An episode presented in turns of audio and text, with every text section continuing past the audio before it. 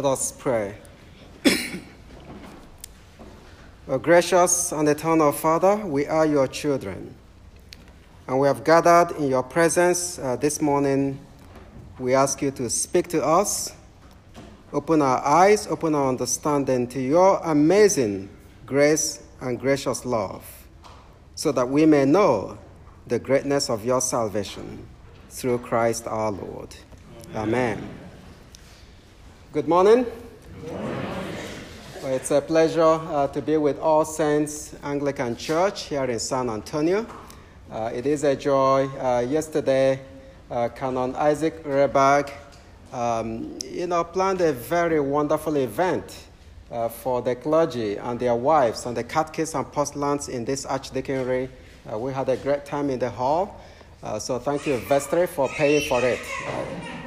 That was a lot of good food that you paid for, so we're, we're very grateful.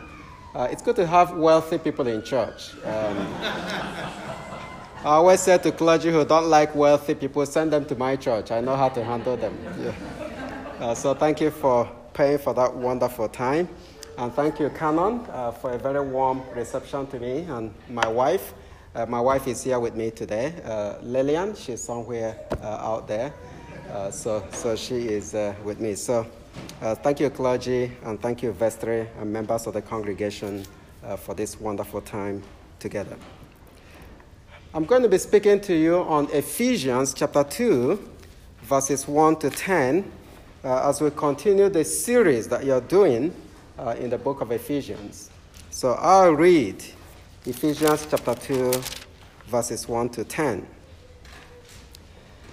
And you he made alive who were dead in trespasses and sins, in which you once walked according to the course of this world, according to the prince of the power of the air, the spirit who now walks in the sons of disobedience, among whom also we all once conducted ourselves in the lusts of our flesh, fulfilling the desires of the flesh and of the mind and were by nature children of wrath, just as the others.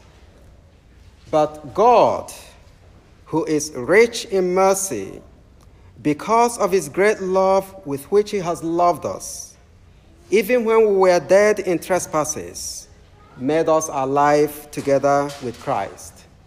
By grace you have been saved, and raised us up together and made us sit together in the heavenly places in Christ Jesus, so that in the ages to come he might show the exceeding riches of his grace in his kindness towards us in Christ Jesus.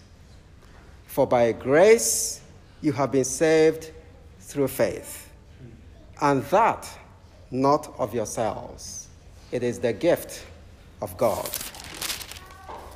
Not of works, lest anyone should boast.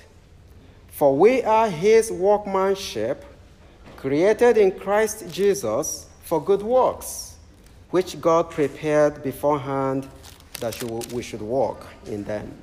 Amen? Amen. Uh, that is a very clear word from the Lord. The state of California appears to be a very important state in the United States. You know, not because of its largest debt in the country, being the movie center, the movie entertainment center of the United States, but because it has both the highest point as well as the lowest point geographically in the United States. In California, you have Mount Whitney. Uh, Mount Whitney is the highest mountain in the United States. It is 14,505 feet above sea level. Uh, at the early service, uh, there was somebody who had been there.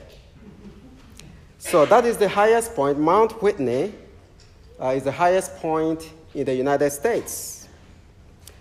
And then 80 miles southeast of Mount Whitney is Death Valley.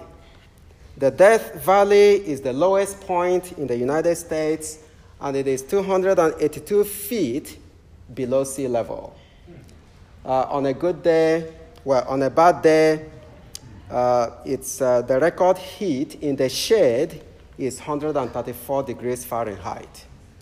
Uh, so uh, you don't want to go there in the summer. and so on a good day, you can travel from Mount Whitney to Death Valley. And the young lady said, You know, Bishop, we did it. We went from Mount Whitney and to Death Valley. Uh, so um, that is what Paul the Apostle is doing for us here in this passage. Paul is describing you and describing me. It is a spiritual biography of where you were before you knew Christ, that is the Death Valley, and where you are now as a Christian on Mount Whitney. Amen? So, this, this if, you, if you're a Christian, what we are looking at here in Ephesians chapter 2, verses 1 to 10, is your spiritual biography. So, let's begin to look at the portrait of humanity without Christ in the death valley. And so, Paul gives us a full length description of that spiritual condition he begins by telling us that the man, the woman, the child outside of Christ is dead. Verse 1. And you he made alive who were dead in trespasses and sins. It's very clear. You know, you and I, before we knew Christ, we were spiritually dead. And if you're sitting here this morning and you have not known Christ as your Lord and Savior, you are spiritually dead. Uh, this is not a figure of speech, uh, this is a reality. Um, you know, the Bible says in Genesis chapter 2, remember God said to Adam and Eve, You can eat of every tree in this garden, but the tree that is in the middle of the garden, you shall not eat from it. For the day you eat from this tree, you shall surely die. That's what God said. And so one day the serpent, uh, the devil, you know, came around in the evening and was having a little chat with Eve. Just a nice, you know, Facebook chat. Wasn't serious. Uh, maybe there was Twitter. Uh, they were twittering, whatever they were using. And the devil tweeted to Eve and said, Has God said you should not eat of any tree or, of, or every tree in this garden? Uh, Eve said, no, he said, we can eat of any tree, but we must not eat or touch from the tree in the middle of the garden. For the day we eat it, we will die. And the devil says, No, you shall not surely die. You know, the same thing that the devil is saying to sinners today that you can go and sin against God and nothing is going to happen to you. Exactly the same play, playbook. I mean, he's not changed. So he said to, to, to, Eve, You can sin all you want, you can disobey God, and you're going to be fine. In fact, the reason why God said you should not eat from this tree is that He knows, God knows, that if you eat from this tree, you're going to get smart, you're going to get prettier, you're going to get happier, and you're going to stay connected with the rest of the world. And Eve said, Wow, I didn't know that God was that mean. And she took of the fruit and ate it and gave it to Adam. Adam ate it, and suddenly their eyes were opened, and they saw they were naked, and that was the beginning of sin in the human race. now, God said, The day you eat it, you will die. Did they die that day? Tricky question, isn't it? They died spiritually, but they did not die physically. And so the Bible is saying here that when that baby is born in your family, that baby is physically alive, but that baby is spiritually dead. Says we are dead in our sins and trespasses. You know, and this the word for trespasses and sin cover the uh, sin of commission and the sin of what? Omission. Trespass is when you get into a place you're not supposed to go into. When God says to you, do not do this, and you do it, you've committed what? A trespass. Uh, when we were leaving Vancouver, Canada, coming to the United States, uh, the bishop of our diocese, uh, Bishop Kershaw, said, you know, when you come into Texas, make sure you do not trespass into people's property uh, because they got a shotgun. you know? So don't, don't, don't, wander into somebody's property. Don't cross the boundaries. Uh, this is the state of Texas. You can do that in Canada, but not in the United States, especially Texas. And so we all know what trespass means. When your neighbor begins to come into your boundaries, into your compound. So the Bible says we are dead in our crossing boundaries because of our crossing boundaries, and we are dead in sin because of being in Adam. The day that Adam and Eve sinned, all of you were in the loins, all of us were in the loins of Adam and Eve, and we sinned with him on that day. And then we continue to sin today. And the Bible says the wages of sin is what? Death. The soul that sinners shall die. Adam sinned, and we were in Adam. When Adam sinned, we sinned with him, and we die spiritually. And that is why when you are born, that little baby is wonderful, but give that baby two months, and they begin to sin. They didn't learn it from you, it's inside them. Am I correct? I mean, did you teach your babies how to sin? No. He said, that is why the second word your babies learn after mama and papa is what? No. Because you keep trying to, to control, um, it's called sin management. You know, you're trying to practice sin management uh, with your babies, and they usually overcome you. yeah, they win at the end of the day. Because sin is in their nature.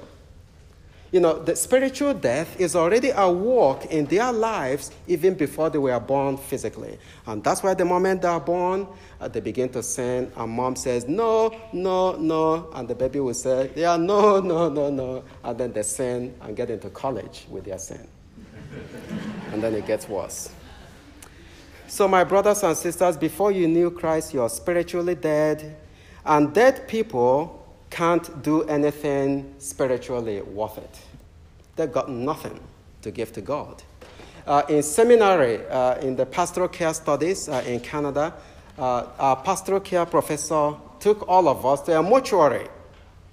Uh, as a priest, and John is going through this training now, you know, uh, and in the future, as a priest, you have to be comfortable around dead people.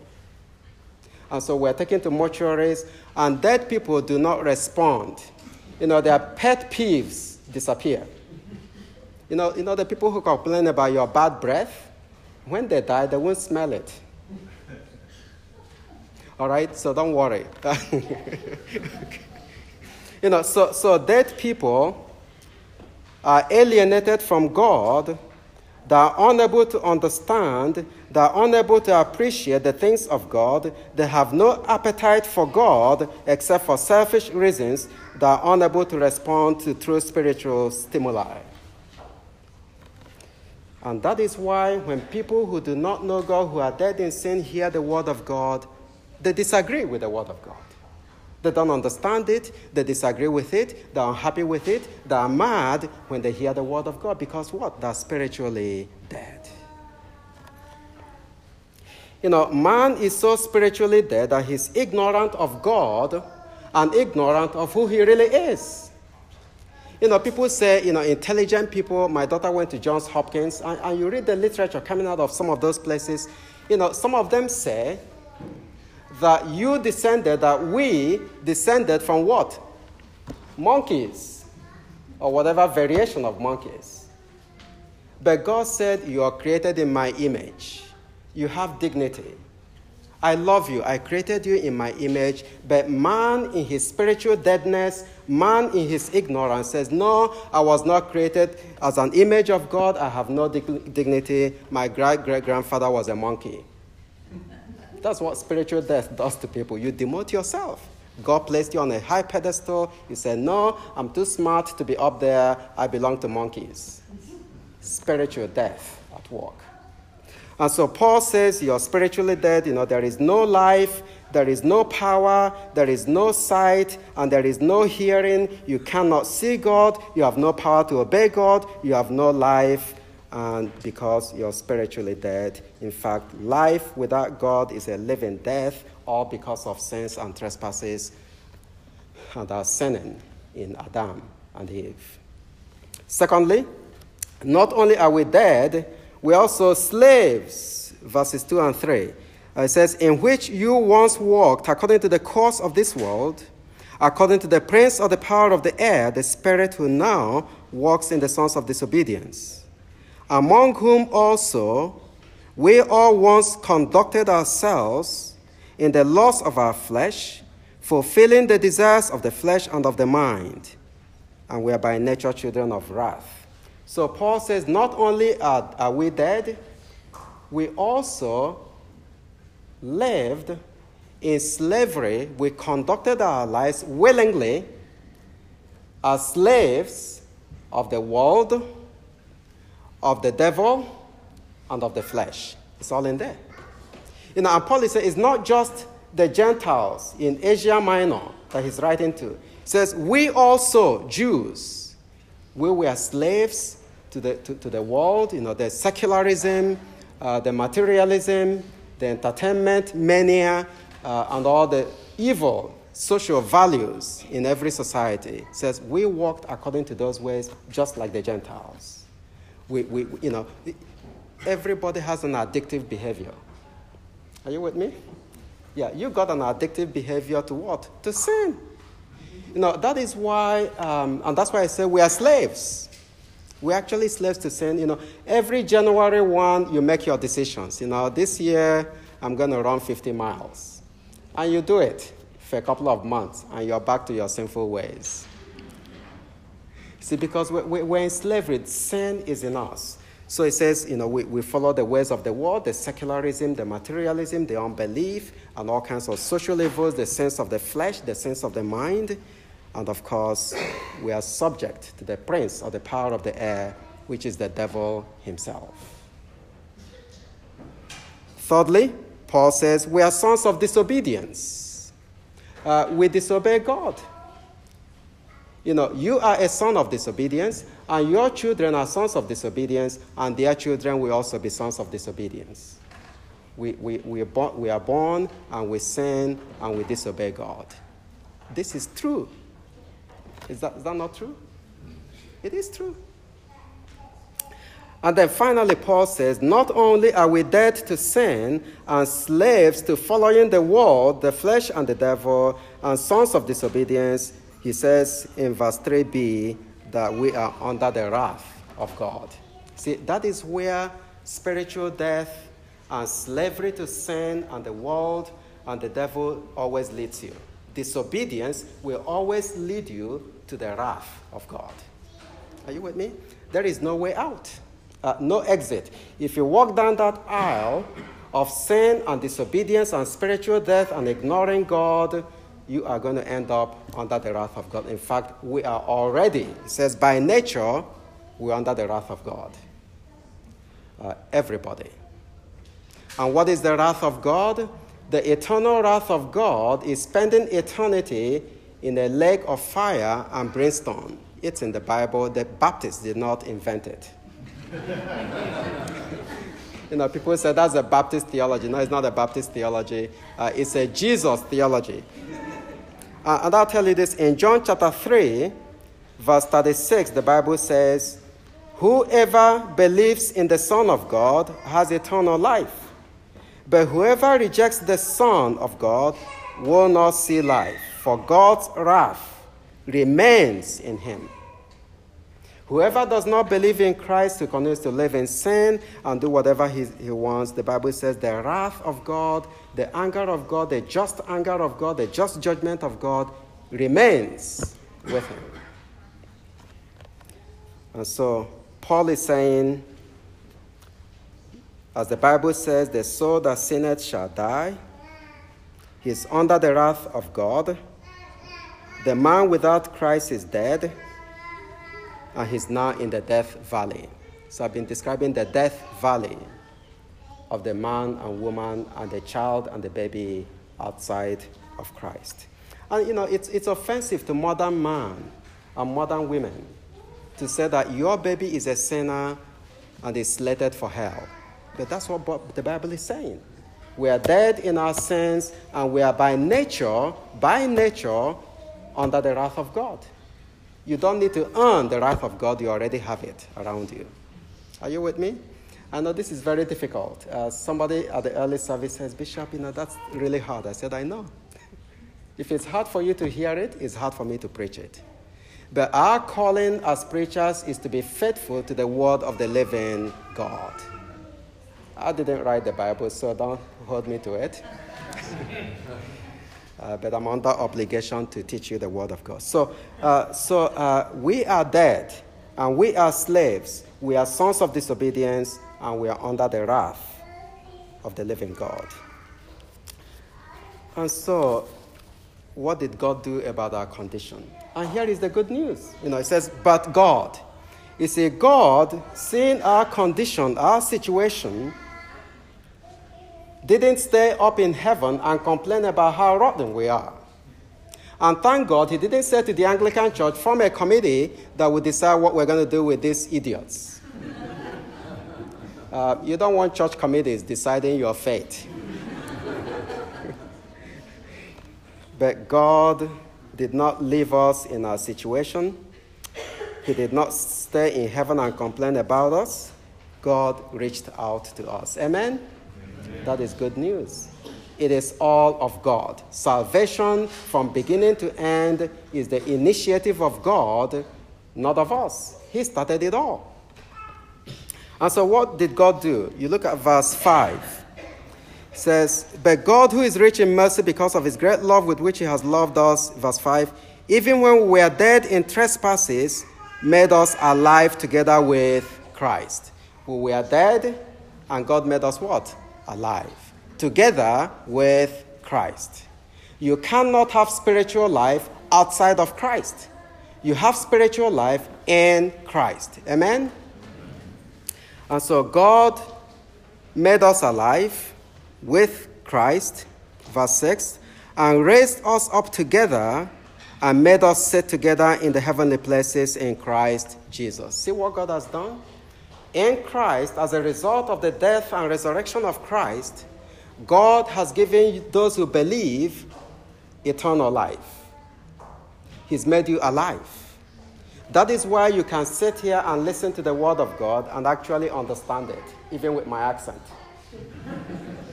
I mean, you, you know, you you just, you know, when you're spiritually alive, you begin to respond to God, you begin to see spiritually, you begin to hear spiritually, you begin to appreciate the Word of God, even when it's difficult to hear it. Because spiritual life has come, you are, you are now alive. You know, God has given you life, God has saved you from His wrath. And the Bible says here, when God raised Jesus from the dead, He raised you with Him. And when He ascended into heaven, you ascended with him, and when he sat at the right hand of the Father, you sat at the right hand of the Father with him. That's what the Bible says. And we call it the doctrine of union with Christ.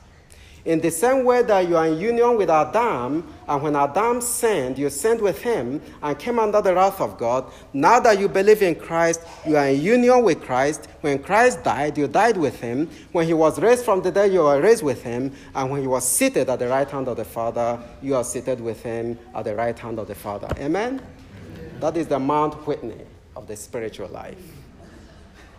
You've come up to the. You couldn't go any higher than sitting at the right hand of the Father.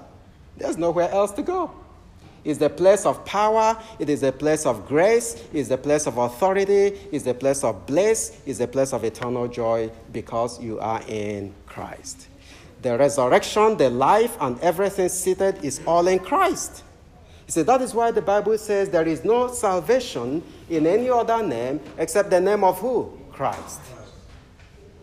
Jesus said, I am the way, the truth, and the life. No one no one comes to the Father except through who? Except through me. Once again, it is offensive to those who are spiritually dead. You know, they say to you, why should they be Jesus only? What about the poor, innocent pagans who haven't heard? Well, first of all, there are no innocent pagans. There are innocent pagans don't exist. Are you with me? I mean, there are no innocent pagans all of us are dead in sin and deserve the judgment of God. And the only way out there is through Jesus Christ alone. Amen? Amen? Amen. Okay. Uh, don't get mad, just listen. See, because that, that is the test of spiritual life. Can you hear the word of God even when it's difficult? And if you can hear it and accept it when it's difficult, it is a sign of spiritual life and humility. Amen? And so, uh, so this is what God has done for us. He has saved us from slavery to his wrath, from slavery to sin. He has given us life. He has raised us up, and we are seated with Christ in the heavenly place. You see, you are seated in two places this morning. You are physically here, but spiritually you are seated with Christ in the heavenly places. And the next time your neighbor asks you, Who do you think you are? you tell them, I know who I am. I have been saved. You know, I have been seated with Christ and I've been sealed with the Holy Spirit. I am here, I'm also in heaven, and they run away from you. I think you are crazy, you know. How can you be in San Antonio and also be seated at the right hand of the Father? It is because you are in who? In Christ. You are where Christ is.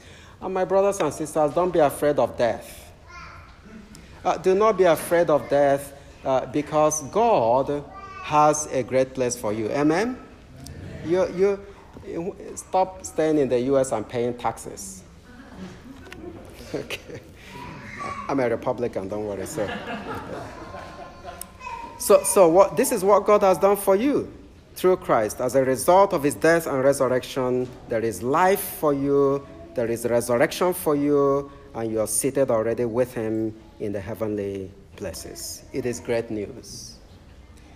Despite all the things we have done to God, our rebellion, our wickedness, our resentment of Him, our refusal to follow Him, God has taken the initiative to reach out to you and to say to you, I love you, I want you to be part of my kingdom. It is good news. And here is what I've done. The Bible says, For God so loved the world, God so loved the world, that He gave us His only begotten Son to die on the cross of Calvary and pay the penalty for your sin and make satisfaction to the justice of God so that you, by believing in Him, may have eternal life and come to life and be raised with Him and be seated with Him and be set apart for Him by the Holy Ghost. It is good news.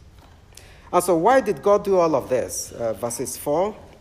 Uh, verse 4 says, But God, who is rich in mercy, because of His great love with which He has loved us, even when we are dead in trespasses, made us alive together with Christ. By grace you have been saved. And then in verse 7, that in the ages to come he might show the exceeding riches of his grace in his kindness towards us. So why did God do, it, do this? You know, was just God was God taking an ego trip? No. The Bible says the reason why God did this in verse 4 is because of his great love for you. Amen? not just his love, his great love for you. And because he is rich in mercy, not just mercy, he is rich in mercy. And mercy is not receiving what you deserve. That's the definition of mercy. When God is being merciful to you, when you are being merciful to somebody, what it means is you're not giving them what they deserve. You know, when they curse you and they cut you off on the road, instead of giving them the finger or saying ugly things, you say, God bless you. I hope you get to where you're going on time. instead of yelling and banging on, you know, on your car. So, but grace, uh, so God did what He did out of His great love for us, His rich in mercy, but also out of His kindness and of His grace. And what is grace? Grace is giving you what you do not deserve. Mercy is not giving you what you deserve, but grace is God taking it a step higher and giving you what you do not deserve. Let me give you an illustration. Uh, those of you with pa- who are parents, you have your children, they disobey you, and you're supposed to spank them, but you do not spank them. That's what? Mercy. But then when you take it one step further with grace, you go to the store and buy them some cookies. That's grace. See, God not only spared us from his judgment, he exalted us and made us his sons and daughters and brought us to sit in the right hand of power. See, when you and I are believers who go higher than the angels, who have been faithful for centuries.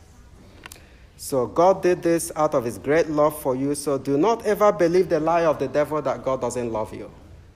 God loves you with great love. and He is rich in mercy and full of grace and kindness towards you. And so you are not saved because of your faith, because you don't have faith. Dead people do not have faith and they cannot have faith. And God did not save you because of your good works, because you didn't have any. You did some nice things, but uh, the, you know God is a God of perfection. The only good works that's acceptable to God for salvation is perfect work, perfect good works, because God is a perfect God, a God of perfect holiness, perfect judgment, and if you're not perfect in your good works, your good works are not acceptable, and so you, you can't make it. That's why the Bible says, "By grace you have been saved through faith." And that not of yourselves. It is the gift of God, not of works, lest anyone should boast. It is all of God. And He did it because of His love for you and for me. So, what is God's purpose in doing all of this? What is God trying to do for you and for me? Verse 7 That in the ages to come, He might show the exceeding riches of His grace in his kindness towards us in Christ Jesus. What Paul is saying here is what you and I have experienced now, being made alive, being raised, and being seated with Christ in the heavenly places, and being saved from the wrath of God, is just the beginning. It is just the beginning of the exceeding riches of God's grace. You know, in the coming ages, you know, in the new earth and the new heavens, God has a big thing for you. I mean, we, we've only scratched the surface. You know, and that is why I want to encourage you hang on to Jesus. It's not a mistake. Uh, even though some of your prayers are not being answered now, uh, you know, some people decide to walk away from God because their prayers are not answered. I want to plead with you do not walk away from God because God has something better for you in store. Amen? So it's called exceeding riches of His grace that He's going to show to you. And finally, He wants us to do good works. God wants us to do what? Good works. Verse 10. For we are His workmanship, created in Christ Jesus for what? Good works, which God prepared beforehand that we should walk in them. Do you see what's going on? At the beginning of the passage, it says, We are dead in sins, and we are walking in sins and trespasses and doing the things that the world and the devil and the flesh wanted us to do. But now that we are saved, now that we are raised with Him, now that we are seated with Him, God wants us to walk in a different way. He now wants us to walk in good works. Because we are His workmanship. God is at work. You're God's art, at work. Uh, God is working in you, uh, the rest of the chapter talks about temple. You know, God is building us and working in us and helping us and encouraging us to do good works. So don't walk out from here and say you're saved by grace alone, through faith alone, in Christ alone, and therefore I can do whatever I want. No. You can't do whatever you want because good works is part of your justification. You're not justified, you're not saved because of your good works, but your good works is God's plan in your justification to live a life of obedience uh, to Him. And so, how should you and I respond uh, to the mercy of God? We respond with gratitude and we praise to God. Amen? God has done for you what you don't deserve.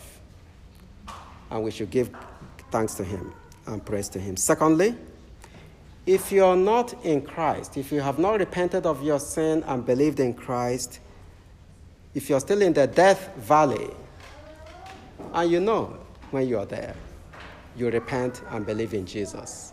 And when you believe in Jesus, He'll forgive you all your sins. It doesn't matter what you've done, uh, He will forgive you, He will cleanse you, He will receive you. And even as a believer, when you sin against God, please do not run away from God. Don't let your sin drive you away from God because Jesus died on the cross of Calvary and paid the penalty for your sin, past, present, and future. Are you with me? You know, when Jesus died, were you there? No, you weren't there. So your sins were still in the future. and Jesus paid the penalty for those sins. So please, please, the good news belongs to you uh, and uh, believe it, and it shall be well with you. So, those of you who have been confirmed today, You've made a promise to follow Jesus, to believe Him, and follow Him all the days of your life.